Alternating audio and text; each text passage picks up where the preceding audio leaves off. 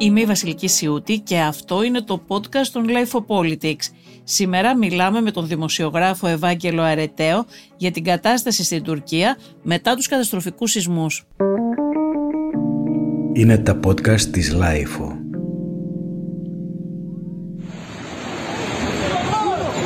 Σεισμός 7,8 Ρίχτερ χτυπάει ανελαίητα την νοτιοανατολική Τουρκία λίγο μετά τις 4 τα ξημερώματα. Γίνεται αισθητός στη Συρία, τον Λίβανο, την Κύπρο μέχρι και στην Αίγυπτο.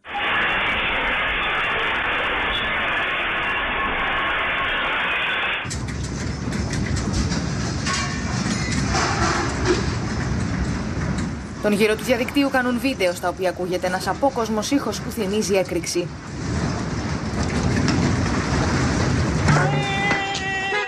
Πολίτες σε κατάσταση σοκ βλέπουν τους ανθρώπους τους να χάνονται μπροστά στα μάτια τους. Σκηνές που θυμίζουν αρχαία τραγωδία. Βαγγέλη, είσαι από τους δημοσιογράφους που γνωρίζουν όσο λίγοι την Τουρκία. Κάποιοι σε χαρακτηρίζουν ως τον κορυφαίο Έλληνα δημοσιογράφο σε θέματα Τουρκίας. Και πάντως είσαι σίγουρα ο κατάλληλος άνθρωπος για να μας ενημερώσει για την κατάσταση στην Τουρκία, πέρα από τις εικόνες που βλέπουμε όλοι και μας έχουν συγκλονίσει αλλά και συγκινήσει για αυτά που συμβαίνουν στον γειτονικό τουρκικό λαό. Ο αριθμός των νεκρών ανεβαίνει καθημερινά, ο αριθμός των αγνοούμενων είναι άγνωστος, αν δεν κάνω λάθος, και οι άστεγοι είναι χιλιάδες. Πόσο μεγάλη είναι η καταστροφή που έχει συμβεί στην Τουρκία? Είναι μια βιβλική καταστροφή που τόσο αντιπολιτευόμενος όσο και ο φιλοκυβερνητικός τύπος χαρακτηρίζουν ως καταστροφή του αιώνα, και όντως είναι έτσι. Έχουμε 10 επαρχίες της νότιας και της νοτιοανατολικής Τουρκίας που έχουν πληγεί. Όπως είπες και εσύ, Βασιλική, ο αριθμός των νεκρών αυξάνεται συνεχώς.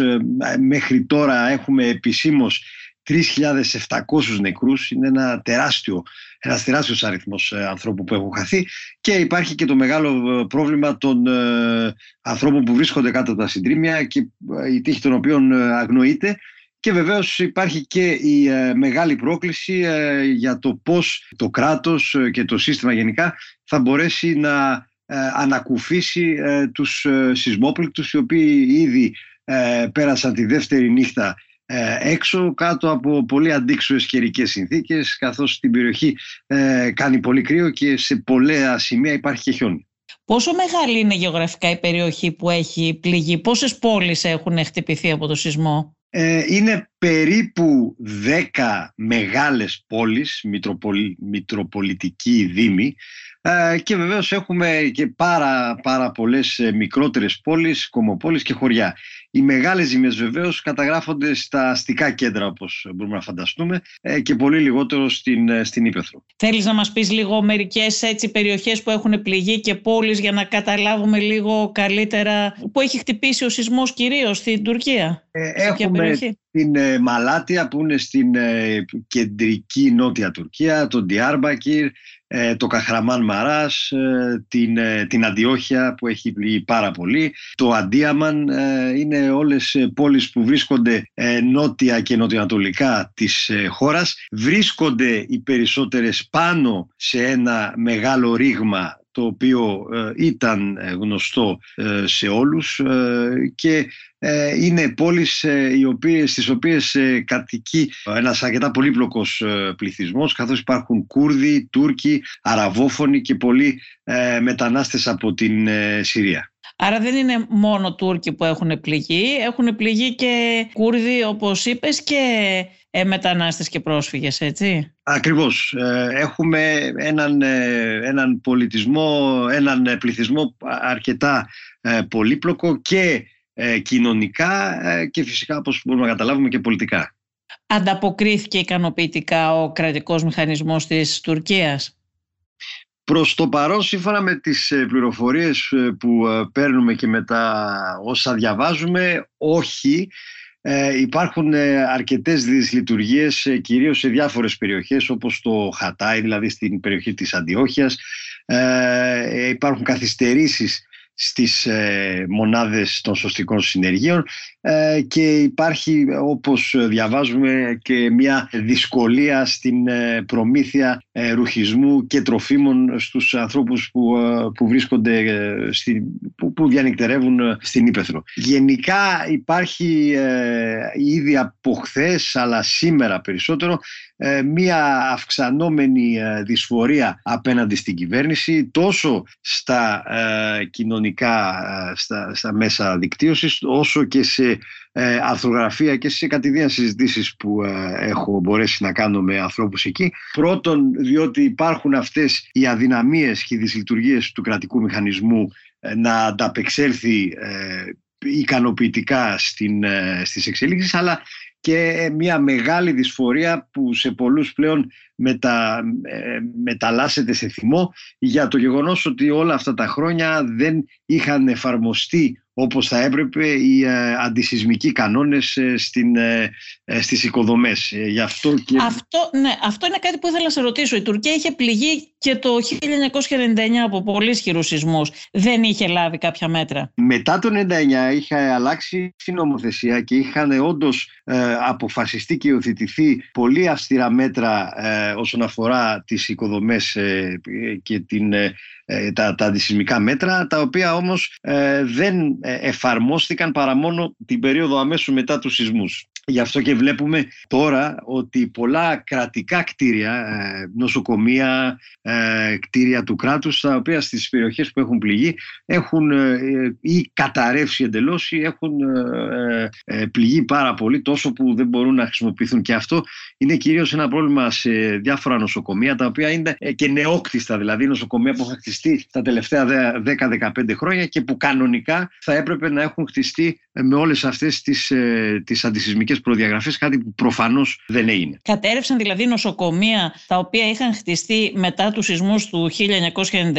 Ναι, σε διάφορες περιοχές και άλλα κρατικά κτίρια. Μάλιστα, σε μια περιοχή κατέρευσε ακόμα και το κτίριο της πολιτικής προστασίας. Ένα κτίριο που εξ ορισμού δεν θα έπρεπε να καταρρεύσει. Υπάρχει μια πρώτη εκτίμηση για το μέγεθος της καταστροφής που έχει υποστεί η Τουρκία και κατά τη γνώμη σου θα τα καταφέρει? Οι πρώτες εκτιμήσεις που γίνονται όσον αφορά το οικονομικό είναι ένα κόστος ανάμεσα σε 40 και 50 δισεκατομμύρια ευρώ.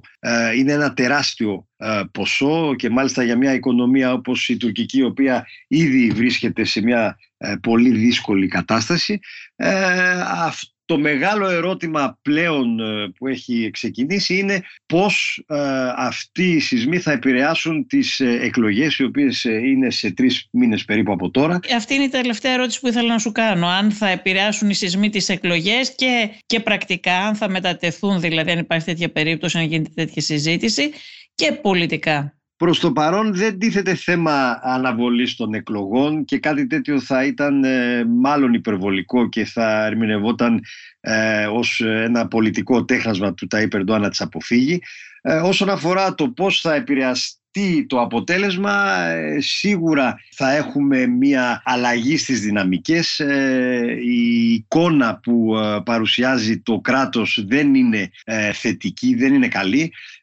Να θυμίσουμε ότι η Τουρκία βρίσκεται σε μια περίοδο βαθιάς πολιτικής και κοινωνικής πόλωσης και έτσι ένας τέτοιος σεισμός γίνεται αμέσως τροφή και για την κυβέρνηση και για την αντιπολίτευση. Έχουμε έναν ακόμα πολύ υψηλό ποσοστό αναποφάσιστων, το οποίο κυμαίνεται γύρω στο 14%, που είναι πάρα πολύ μεγάλο για τα τουρκικά δεδομένα, και πολλοί είναι αυτοί που θεωρούν ότι κυρίως αυτό το ποσοστό, αυτοί οι αναποφάσιστοι, θα επηρεαστούν από τον σεισμό και από την ανταπόκριση του κράτους. Και βεβαίως δεν λείπουν οι παραλληλισμοί με τους μεγάλους σεισμούς του 1999, όταν και τότε κάτω από άλλες συνθήκες είχε φανεί ότι το κράτος δεν μπόρεσε να ανταπεξέλθει όπως έπρεπε και ότι δεν είχε πάρει τους απαραίτητους κανόνες, και ήταν ένας από τους μεγάλους παράγοντες, όχι ο μόνος, αλλά ένας από τους μεγάλους παράγοντες που οδήγησαν στην κατάρρευση των μέχρι τότε πολιτικών κομμάτων και στην ανάδειξη του ΑΚΠ το 2002. Ωστόσο, υπήρχε μια εικόνα ότι ο Ερντογάν δεν πάει στις εκλογές για να τις χάσει και ότι, τουλάχιστον αυτή δεν ήταν η εικόνα πριν τους σεισμούς, ότι θα ήταν και πάλι δύσκολο να χάσει ο Ερντογάν από τη στιγμή που δεν φαίνεται και η αντιπολίτευση καν ακόμα να έχει βρει ποιος θα είναι ο πολιτικός που θα είναι υποψήφιος απέναντι στον Ερντογάν. Ποια ήταν η εικόνα πριν? Τις τελευταίους μήνες μετά το καλοκαίρι αυτό που κατέγραφαν οι πιο σοβαρές δημοσκοπήσεις στην Τουρκία ήταν μια αργή αλλά σταθερή άνοδος του ΑΚΠ και της δημοτικότητας του Ταϊπ Ερντοάν και μια πολύ ισχνή άνοδο ή πτώση ανάλογα με τις δημοσκοπήσεις της αντιπολίτευσης. Δηλαδή είχαμε μια εικόνα μέσα στην οποία φαινόταν ότι ήταν πιθανό να κερδίσει ο Ταϊπ Ερντοάν, αλλά όχι σίγουρο, καθόλου σίγουρο. Αυτό που φαινόταν σίγουρα ήταν ότι η όποια διαφορά θα ήταν και φαίνεται θα παραμείνει οριακή. Από τώρα πλέον και μετά θα πρέπει να δούμε τις καινούριες δημοσκοπήσεις. Πάντως εμπειρικά μπορεί κανείς να πει ότι σίγουρα οι σεισμοί αυτοί και η εικόνα που δίνει το κράτος και η κυβέρνηση θα επηρεάσουν μάλλον αρνητικά τον Ταϊπ Ερντοάν και το κόμμα του. Αυτό ήθελα να πω, ότι από αυτά που μας λες δεν φαίνεται να υπάρχει μια εικόνα, τουλάχιστον έτσι στην αρχή, μια εικόνα ότι η κρίση αυτή λειτουργεί ως τρόπος συσπήρωσης γύρω από τον ηγέτη. Μάλλον το αντίθετο, μάλλον δηλαδή η κρατική μηχανή δεν δουλεύει τόσο καλά και μάλλον δεν λειτουργεί υπέρ του Ερντογάν αυτό στο να συσπυρώσει τον κόσμο γύρω του. Έτσι δεν είναι? Συσπυρώνει αυτούς που ήδη είναι μαζί του, αλλά όπως είπαμε και πριν, το μεγάλο ερώτημα είναι η αναποφάσιστη. Η μεγάλη πλειοψηφία, η πολύ μεγάλη πλειοψηφία των αποφάσιστων είναι ψηφοφόροι οι οποίοι μέχρι τώρα ψήφιζαν το ΑΚΠ και το Ταϊπ Ερντοάν και έχουν πάρει αποστάσεις από αυτούς. Πριν τους σεισμούς υπήρχε μία ασθενής αλλά σημαντική δυναμική επιστροφής κάποιων αναποφάσιστων προς το ΑΚΠ, αλλά σίγουρα οι σεισμοί και όλες αυτές οι εικόνες που κυκλοφορούν σε όλη την Τουρκία δεν φαίνεται ότι θα βοηθήσουν τους αναποφάσιστους να επιστρέψουν στο ΑΚΠ. Ωραία, σε ευχαριστώ πάρα πολύ, Βαγγέλη, για την ενημέρωση που μας έδωσες. Ας ευχηθούμε να σταματήσει να μεγαλώνει ο αριθμός των νεκρών, να σωθούν όσο περισσότεροι άνθρωποι γίνεται. Υπάρχουν ακόμα ελπίδες να βρεθούν και άλλοι άνθρωποι ζωντανοί και ας ευχηθούμε να τα καταφέρουν όσο δυνατόν γρηγορότερα οι Τούρκοι, ο γειτονικός τουρκικός λαός. Και τι να πω, δηλαδή πραγματικά είναι συγκινητικό και το ενδιαφέρον του ελληνικού λαού. Βλέπεις ότι ξεχάσανε όλα αυτά, δηλαδή το τελευταίο διάστημα ακούγαμε όλοι έναν Ερντογάν και μια πολιτική ηγεσία να απειλεί καθημερινά σχεδόν ότι θα έρθουμε βράδυ, μία με τους πύραυλους, μία όλα αυτά, και είναι πάρα πολύ όμορφο και πάρα πολύ συγκινητικό πως ο ελληνικός λαός στην πλειοψηφία του πραγματικά συμπαραστέκεται στον τουρκικό λαό με όλα αυτά που συμβαίνουν αυτές τις μέρες. Ναι, είναι κάτι που το είχαμε δει και το 1999. Όπως είπες και εσύ, τώρα είναι ακόμα πιο έντονο, διότι είχε προηγηθεί αυτή η περίοδος μεγάλης έντασης και αντιπαράθεσης. Δυστυχώς μόνο οι καταστροφές φαίνεται να είναι ικανές να φέρουν κοντά Έλληνες και Τούρκους. Ας ελπίσουμε ότι αυτή η καταστροφή θα είναι η τελευταία και ας ελπίσουμε ότι μετά την καταστροφή αυτή οι ελληνοτουρκικές σχέσεις θα μπορέσουν να μπουν σε μια άλλη πιο θετική δυναμική και για τους δύο λαούς. Μακάρι. Σε ευχαριστούμε πάρα πολύ, Βαγγέλη. Ακούσατε τη Βασιλική Σιούτη και το Life of Politics. Σήμερα συνομιλήσαμε με τον δημοσιογράφο Ευάγγελο Αρεταίο. Στην παραγωγή και την επιμέλεια ήταν η Μερόπη Κοκκίνη και στην ηχοληψία ο Φέδωνας Κτενάς. Αν θέλετε να ακούτε τη σειρά podcast Life of Politics της Life of, μπορείτε να μας ακολουθήσετε στο Spotify, στα Apple Podcast και στα Google Podcast. Είναι τα podcast της Life of.